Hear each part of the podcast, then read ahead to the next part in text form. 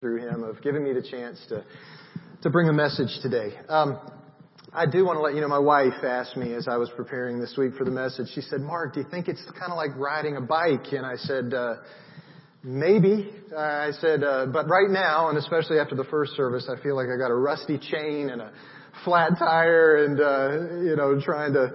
You know, get back up on the bike and, you know, move forward a little bit. So bear with me. I appreciate um, your uh, forbearance. But uh, with that said, uh, maybe the most important thing of all, um, when we're weak, He's strong. Amen. So, uh, so let's bow together and pray and ask Him to meet us here in His Word. Heavenly Father, um, You are glorious. It's so wonderful to gather among Your people and in a place and uh, in a church body that longs for You, that uh, that believes in you and in an atmosphere, Lord, that uh, trusts in the reality and the power and the presence of you and uh, our desperate need for a God like that, a God like you. Um, thank you so much for your word. Thank you for what you have for us today. Lord, I pray that you would remove every obstacle, um, both in me and in us so that, Lord, uh, by your Holy Spirit, your word would go forth and it would have its desired effect. Uh, Lord, we love you. Uh, we look forward to what you have for us. In Jesus' name, amen. If you would, um, please turn with me to 1 Samuel 13, if you have your Bibles with you. Uh, we're going to work our way all the way through the chapter together. And uh, we begin right here in verse 1. Saul was 30 years old when he became king, and he reigned over Israel 42 years. Saul chose 3,000 men from Israel. 2,000 were with him at Michmash and in the hill country of Bethel, and 1,000 were with Jonathan at Gibeah in Benjamin. The rest of the men he sent back to their homes. Um, ben or whoever's back at the screen, could you go up and go ahead and throw the, the map up real quick? This is a little bit hard to see, but I, I just want us to get our bearings about us a little bit. This is a very small section of the Holy Land just north of Jerusalem, so just west of the Jordan River and the Dead Sea, and east of the Mediterranean Sea. Um, I just want you to get kind of a picture of this in your mind before we go back to the Word so you can kind of place yourself in the, the geographic area that we're talking about. So what we just realized is that is that Saul and his 2,000 soldiers are in that area of Bethel up there to the northwest, that Jonathan and his thousand are down here south of that in Gibeah. And what we're about to discover is that there's a garrison or an outpost of the Philistine army that is located at Michmash, which is right there in the middle.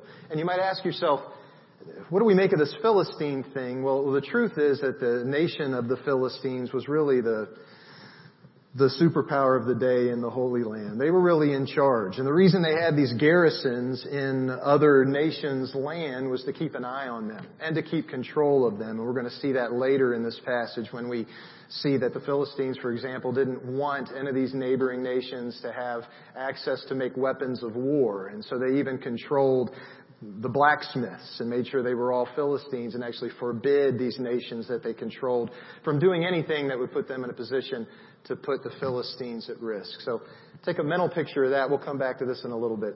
And let's go back to the word. So it says that uh, Jonathan, verse 3, attacked the Philistine outpost at Geba, and the Philistines heard about it. And then Saul had the trumpet blown throughout the land, and he said, Let the Hebrews hear. And so all Israel heard the news. Saul has attacked the Philistine outpost.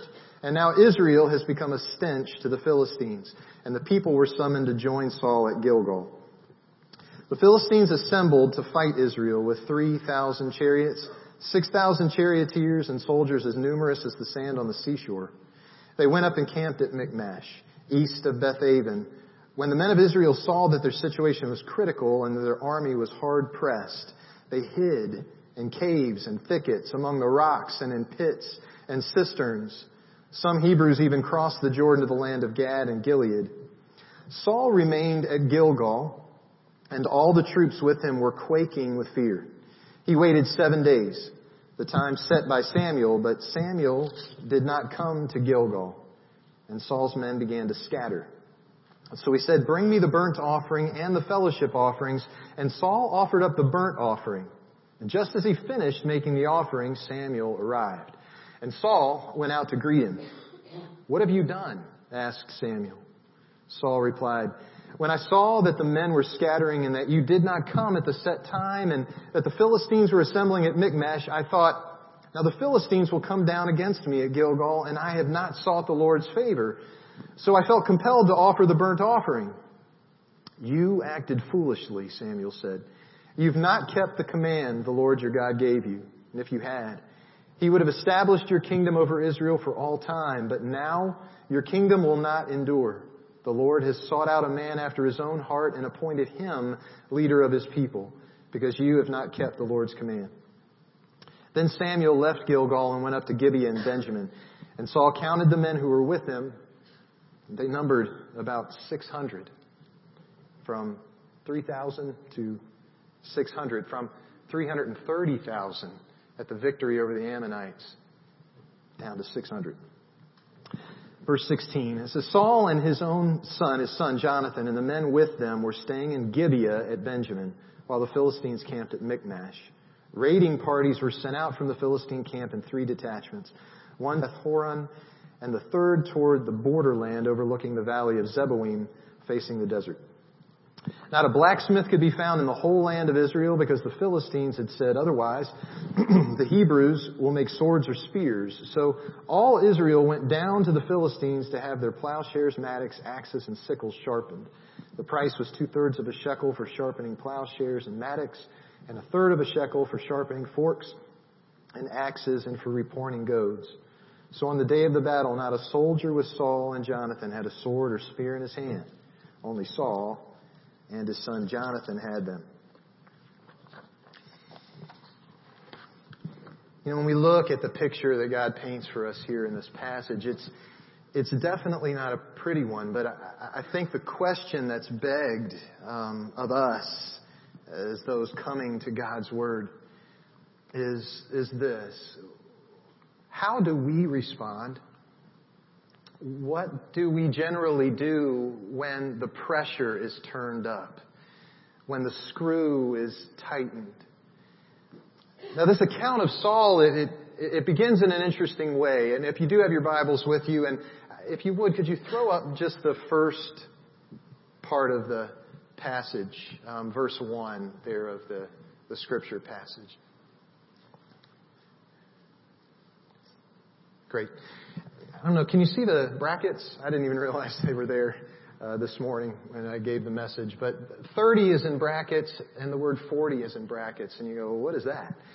Well, the reason that's there like that in the NIV is that there's a recognition that in the best Hebrew manuscripts we have, which the language that the Old Testament was written in originally, the word 30, or the number 30, and the number 40 aren't there there's actually a Hebrew idiom that's going on here, and there's a lot of reasons. We won't take the time for why, when the Old Testament, the Hebrew, was translated into Greek at kind of a critical time in human history, that that is kind of what happened.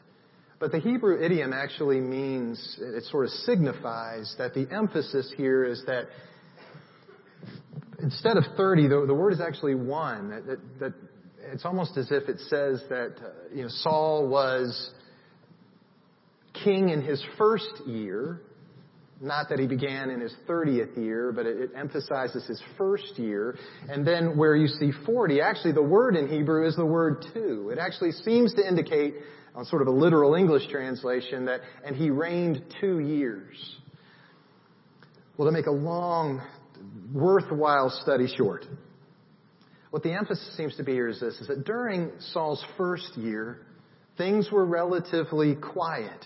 And that what we read here in 1 Samuel 13 is an explanation of what occurred in his second year. You know, and thus comes our text today. So just hold on to that for a moment. That's going to become important a little bit later in the message. But the question that we've got to deal with right now again is that issue of pressure. You know, it's interesting. Saul had a year as king when things seemed to have been relatively quiet, but then in his second year, the pressure turns up. But the pressure turns up for a few reasons. Some of those reasons very, very subtle, and some of those reasons very, very obvious. There's a little bit of extrapolation here, but I, I want you to consider something. When Saul was kind of inaugurated publicly and reaffirmed as the king before the people, that's sort of the start of the clock. That's that, that first year. Right on the heels of that, Samuel called all the people together and he, he reckoned with them before God. He let them know in, in no uncertain terms that they had sinned against God by asking for a king. You know, desire to be like the nations around them, their desire to have someone that they could see and who could go before them and lead them into battle and, and kind of retake the land, that that in actuality they were rejecting God. They were rejecting God as their king and their demand for a human king and that that was something they needed to repent of. God affirmed Samuel's message as, as we learned in an incredible thunderstorm and a huge rainstorm at a time that was miraculous, a time that it would have never happened, but it happened and they knew it is of God and they fell on their faces and they repented of their sin. It's so wonderful. And it was encouraging that, that God led Samuel to say, don't be afraid. You have sinned. You have turned away from God. You have done a wicked thing, but God has not forsaken you. God's with you. And He's going to work with this thing. He's going to make Himself fully available to your king that He's appointed and to you. But you must trust Him. You must obey His word. You must not turn away and, and go your own way. And then Samuel says something glorious. He says, I'm going to be here. He goes, far be it from me to stop praying for you, to stop interceding for you, to stop being a prophet and a priest for you. And on top of all of that, I am here to provide you with instruction in the ways of the Lord. To provide you with all you need from God so that you trust Him and that you walk by faith in the Lord. That was that kind of big kickoff and then a year goes by, right? And something really interesting occurs. It, it, it's as if Saul, during that year, rather than taking advantage of the opportunity that he was given by God through Samuel, it's almost as if something began to percolate in his mind. That maybe over that span of time, remembering perhaps the great victory over the Ammonites, he was like, I, I need something else. I need to, to step up and, and be the king. was looking, almost looking for the next thing. We abruptly kind of get introduced to a decision that was made.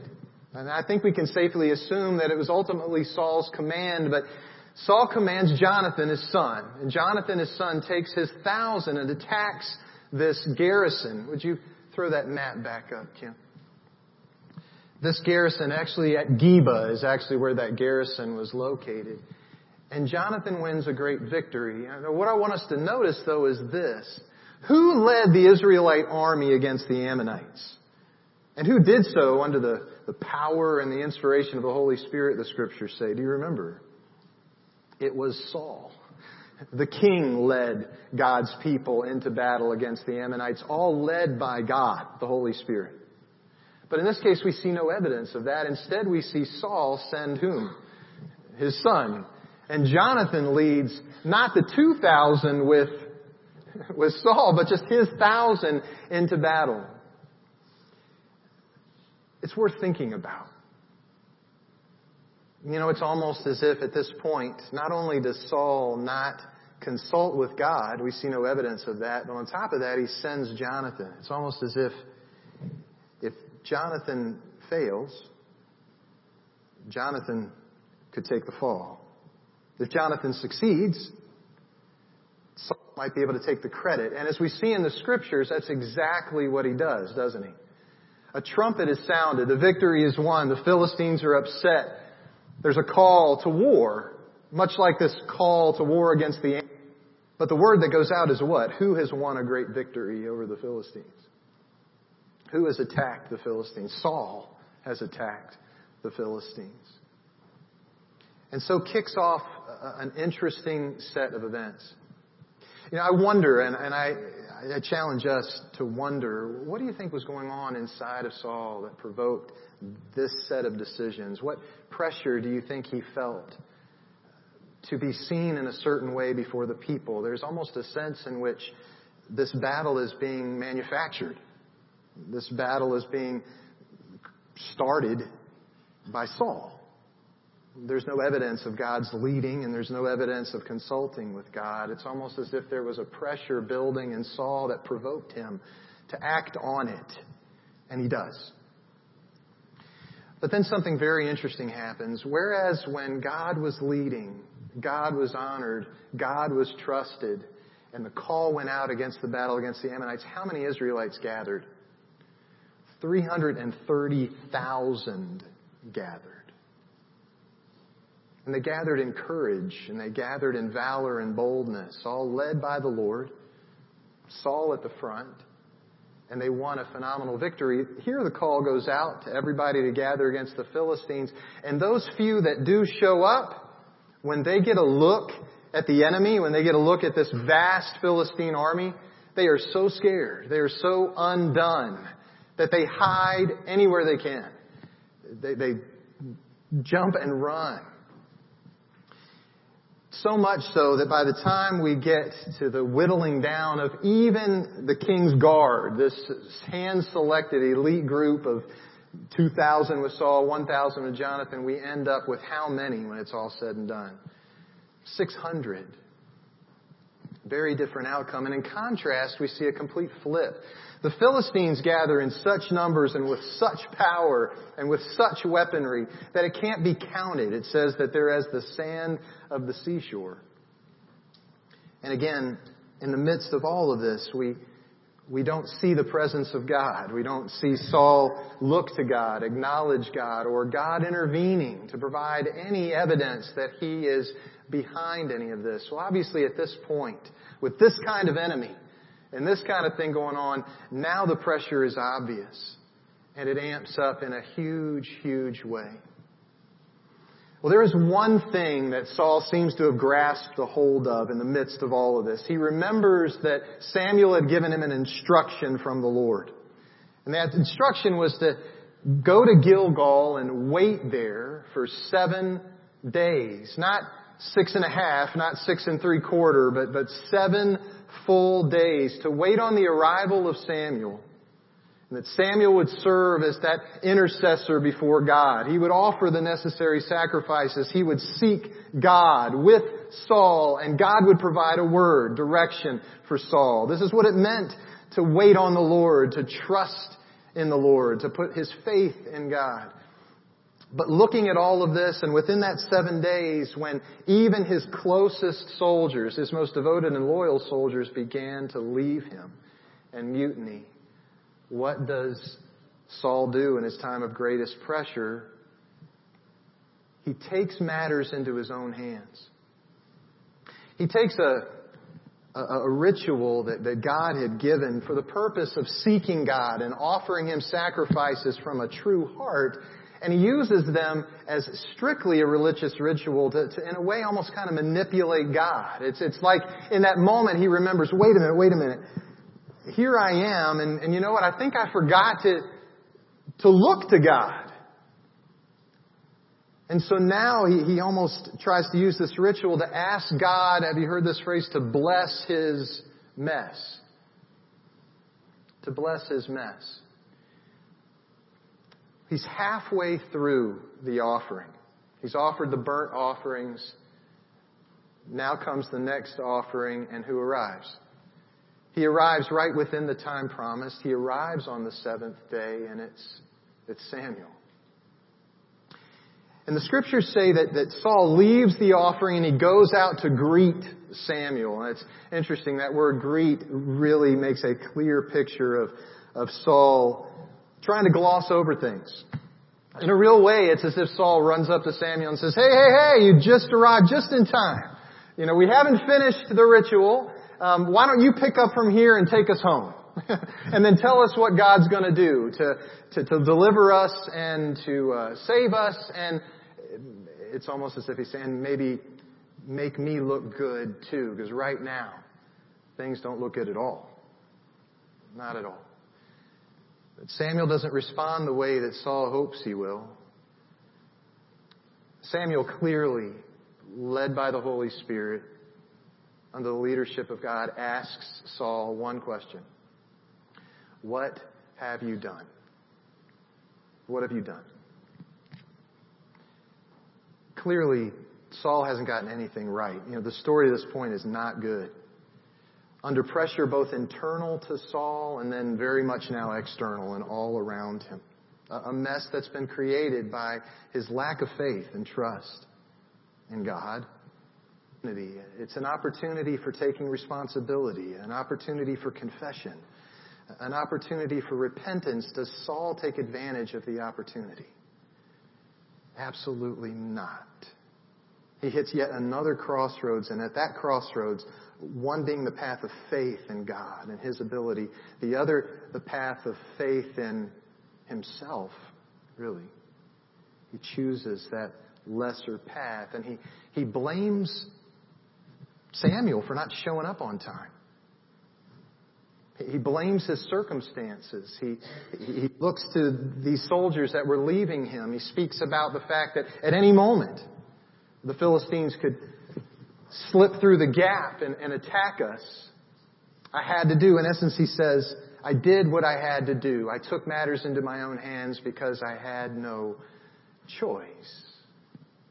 It's almost as if God had done what I thought He said He would do. If you had shown up just a little earlier, none of this would have had to happen. But under these circumstances, I had to do what I had to do.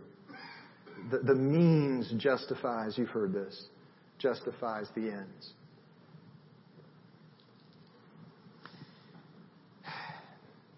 And so Samuel lets Saul know that a man whose heart is not for God but for himself, a, a man whose faith is not in the Lord and the Lord's ability but in his own, a man whose desire is, is to see God and, and to have God glorified in his life versus a man who really would is tempted and falls into that temptation of using God to try to glorify himself is not one who can be the king of God's people. He's not one that can help the people to see God and to know God as their one true king. He wasn't a man after God's own heart. And so the kingship was going to be taken away from him. I want to mention this to you, though. It's, it's very important. And I messed up on time this morning, so I'm, I'm working on that. So we'll, we'll work through this. But I just want to challenge you a little bit in your reading, and as we keep working through 1 Samuel, there's a declaration that Saul would lose his position as king, but that doesn't happen here. It actually doesn't happen until later. And I want to challenge you to consider why that is and, and what God is actually laying before Saul. The, the further opportunity, space, if you will, to be able to recognize his sin, to own it, take responsibility, and to repent. Um, just consider that. But all that to say on the heels of, of Saul's uh, defense of himself, his excuses, his justification, and his blaming to try to protect himself. The scriptures give us this really incredible account of just how dire everything is now and how dire it's becoming. We've got 600 guys with two swords between them. I mean, I know that sounds ridiculous. What king, what king, whether he's a, a man of faith or not, ever calls together his army without the weapons of war, you know, to be able to do what they do. Again, there's a lot there, um, but the point is simply combat against an army that is too many to count. If ever there was a picture of a humanly impossible situation, this is it. And they are absolutely in the pit Saul is in the pit, if you will, and he's taken his people into the pit of his own self-reliance, of his own effort at self-preservation, of self-justification. Does that make sense? Kim, would you throw up this slide there? You know, there's a big debate. I know David referred to it a few weeks ago, and, you know, as we look at the sovereignty of God, and by all means, I know Stonebridge is a church and many other Christian churches want so much to understand God's sovereignty. You know, part of that is kind of this wrestling with, did God know in advance that Saul would respond this way? Did he know Saul's heart so much in advance that, that in that knowing, did God in essence kind of select Saul? kind of choose him for failure, if you will. You know, that Saul was kind of doomed to go this way from the beginning and, and such that God would use Saul as an example. An example to the people of, again, their, their sinful request for a king. Perhaps as an example to those that would come after. In a way, there's a sense in which we go so far as to look at God's election of people like this as if God is selecting scapegoats that, that he's foreordained, and you will, to be a failure in this regard. But David said it, and I affirm it. I mean, it's just where my heart is, and I think the full counsel of Scripture kind of supports that when we look at the character of God, and we even look right here in this passage, what we see, though, is a God that chooses Saul, not for failure, but chooses Saul and gives Saul every opportunity for success gives Saul every opportunity to know him, to trust him, to experience him, so that Saul can lead. Saul that can handle the pressures, Saul can handle the struggles, he can handle that screw getting tightened with absolute faith and trust and reliance in God rather than himself. There are five things that God provides for Saul, not just in chapter 13. Some of these things are things that He's provided well before this time, but here they are. God provides Saul with his people, and particularly Samuel. God gave Samuel to Saul as, as priest, as prophet, as mentor, as teacher, as friend, as the one who would speak the very words of God to Saul, that he would walk in them. God provided Saul with his spirit on two different occasions in ways that were unmistakable to Saul. Once when he prophesied with the prophets, another when he went into battle against the Ammonites. The scriptures say that the Spirit of God came upon Saul in power and he was changed. He wasn't just changed in a way that other people could see and comment on. He was changed in a way that he could know it. He tasted of the Lord, tasted of His ability and His power, and he was a witness. I mean, even as he served the Lord as king in those moments, he was a witness to the kingship of God. Amen? He was a witness to what God can do when God shows up. Of who God can gather when God's in charge. Also, God provided Saul with his word. You know, in this case, I think the best picture we have of that again is, is through Samuel. Samuel was God's mouthpiece. Saul was given the opportunity, the promise of God through Samuel that, hey, I'm here and I'm here to teach you the ways of God. To help you understand the ways of faith, of trust in God and what it means to obey God's promises, to obey God's faithfulness. And also God provided Saul with time that's why it's, I think, so important that we dig a little deeper in verse 1 and we check out things like those brackets and we try to understand them because there's a sense in which that first year of Saul's reign was the gift of time. The gift of time right on the heels of hearing the promise that I'm going to provide you with instruction through Samuel. All you need to do is receive it. You just need to come and sit at the feet of Samuel and receive the word of God, that God would come through, God would instill in them faith. God would instill in them trust and, and they could know God and learn how to walk in faith. But it seems like in that first year of Saul's reign, Saul squandered the opportunity. Instead, his focus was more on, what do I have to do to be king, to be seen as king, and that seems to be a motivating factor in that very first act of war against the, the Philistines. And then lastly, and this may be the most important of all for Saul and for us, Saul blew it. I mean, all of chapter 13 is a testimony of failure. But even so, Samuel asked Saul a question. He said, What have you done? What have you done? Look back, Saul, and track the trail. There's a trail to be tracked. There's kind of rotten breadcrumbs all along that path. Track it back. Where did this start? Where has it brought you? What are you doing right now? And where are you at? But instead of taking responsibility and repenting, of seeing what he had done and seeing his heart for where he really was, trusting so much more in himself and his circumstances than he was in the Lord, instead what does he do? He justifies, he blames, he shifts responsibility, he tries to cover up. All for what purpose? To, to make himself, again, look good.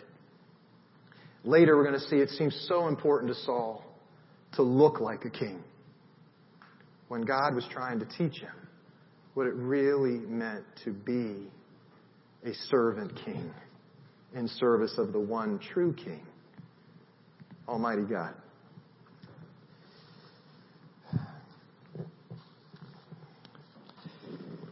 So, what about us? Um, true confessions.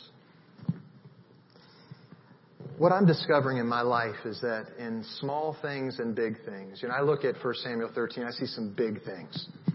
I see a guy who's been called to be the king of a whole nation of people. I just think about the pressure I might feel in the thought of that, let alone the experience of that. But for many of us, and for me too, we find ourselves in positions, maybe as a husband, as a wife, as a, as a father. We may not be, uh, you know, leading a nation, but we're trying to lead a family. You know, we find ourselves in, a, in a position at work, again, where we feel the weight of great responsibility. I mean, we're concerned about how other people see us. We're concerned about our ability to be able to get the job done. And we feel pressure. You know, beyond those positions that we hold, everyday life comes at us hard and fast, and we feel that screw turning.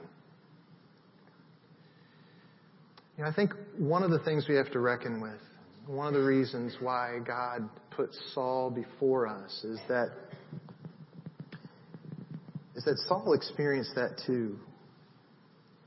And at every turn, when he was afraid, when he was concerned, rather than turning to God, trusting in God, he kept just trying to do what seemed right at the time.